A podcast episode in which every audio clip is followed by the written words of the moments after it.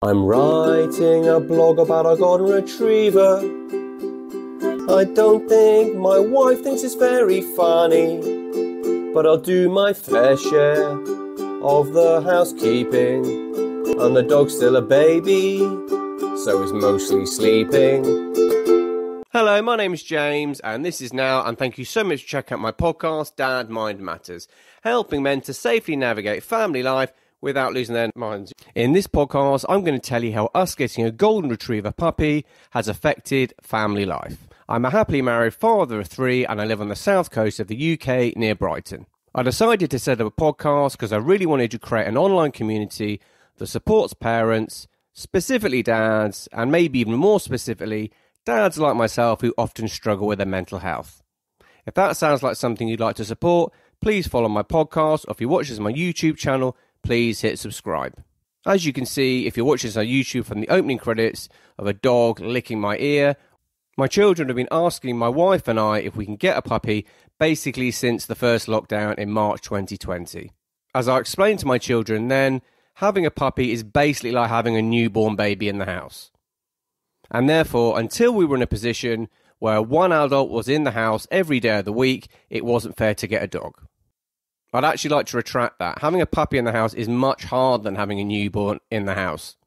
You have all the same amount of work, being woken up in the middle of the night because someone is tired, scared, or hungry, constant paranoia about are they eating enough, does their poo look normal, are they sleeping too much, but also the joy that comes from a new living being being in your life. And as someone who has struggled with his mental health on and off for as long as I can remember, I want to talk about how having a dog in the house is impacting my mental health. And to give you a balanced view, I thought it would be fair to give an indication of how I think it's affecting every member of the family my wife and our three children. I'm lucky enough now to work from home, so we're now in a position to have a dog because I'm actually here to look after the dog, to feed it, to let it out every 30 to 40 minutes to have a wee or a poo, although it seems much happier to wee and poo under the kitchen table, to feed it, to cuddle it, to play games with it, and basically do all the things you would do for a newborn baby, bar telling it off for biting its own tail.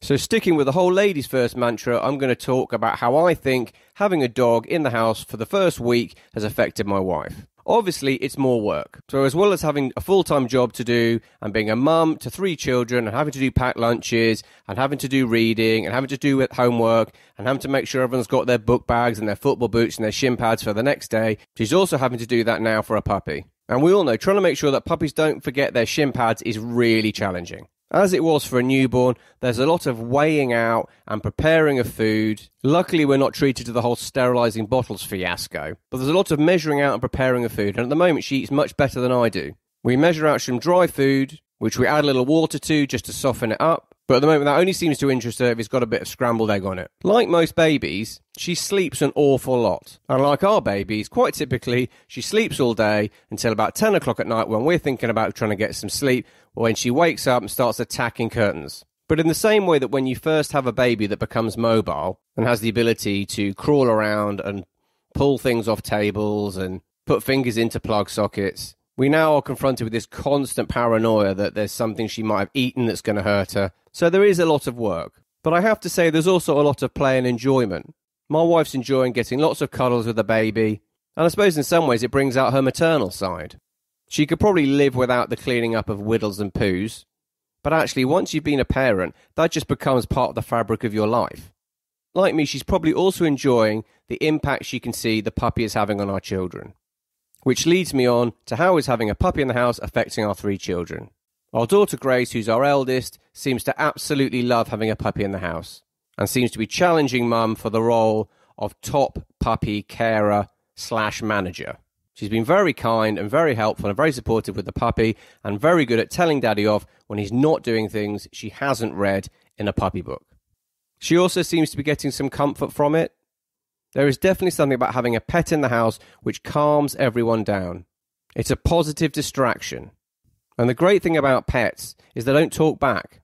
Dogs, especially, seem so happy to see you for no reason other than you just walked into a room, which must, on some level, be supporting your self esteem. I've certainly found that if I'm having a bit of an anxious moment, getting down to her level, and by that I mean literally lying on the floor, and having a bit of a cuddle or a tussle with a dog suddenly makes me feel very present and not quite so concerned about whatever it is I was concerned about 20 seconds ago. This leads me on to my eldest son, who also seems to be getting a lot of support from having a dog in the house. He's enjoying being a helper, helping with feeding and training, and not so much the clearing up of poo and wee, but all the other stuff. Like me, he's someone who can feel a bit anxious, and I've noticed a massive difference in a decrease of outbursts and general behaviour since having a dog. Yes, there's a lot of work. Yes, the house now smells pretty doggy. Yes, there is an animal in our house who is pooing and weeing on the floors. But I can see how the collective project of looking after and supporting a puppy can really gel a family.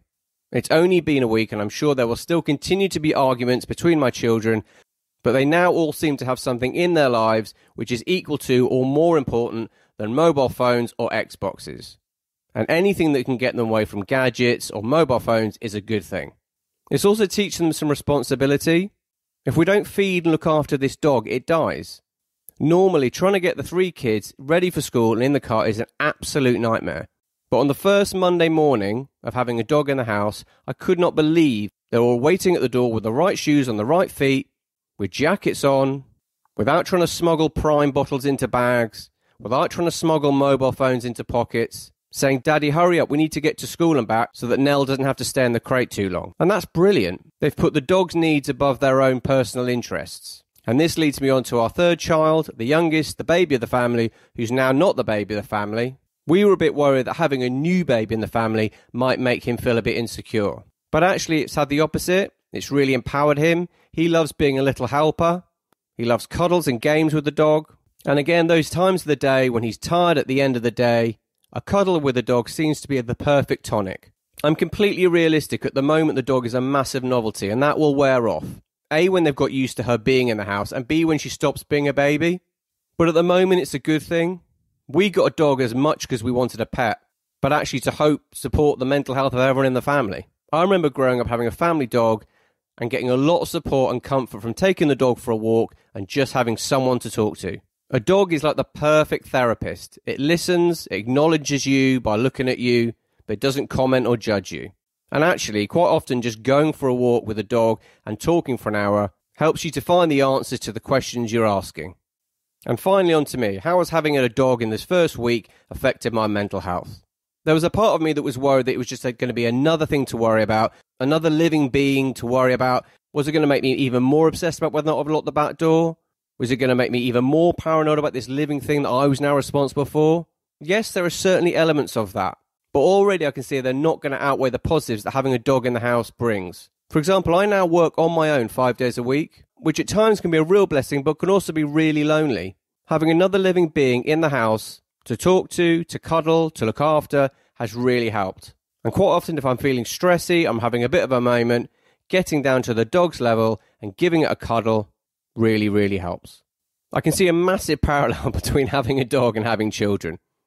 There's going to be a lot of work, it's going to bring you a lot of stress, but I really don't think it's going to outweigh the joy and love that having a dog is going to bring into your life. I was listening to a podcast the other day about what you can do to have a long and happy marriage, and the two things they said one, make love, and two, make plans. And I know that me and my wife standing out in the garden trying to get a puppy to have a wee when it just seemed happy to sit down or chase a leaf or chase its tail, gave us the giggles. But it's also something, yet again, like bringing up children, that we're combined and we're working together on. And I think good relationships are relationships where you are working together as a team on something you're both passionate about.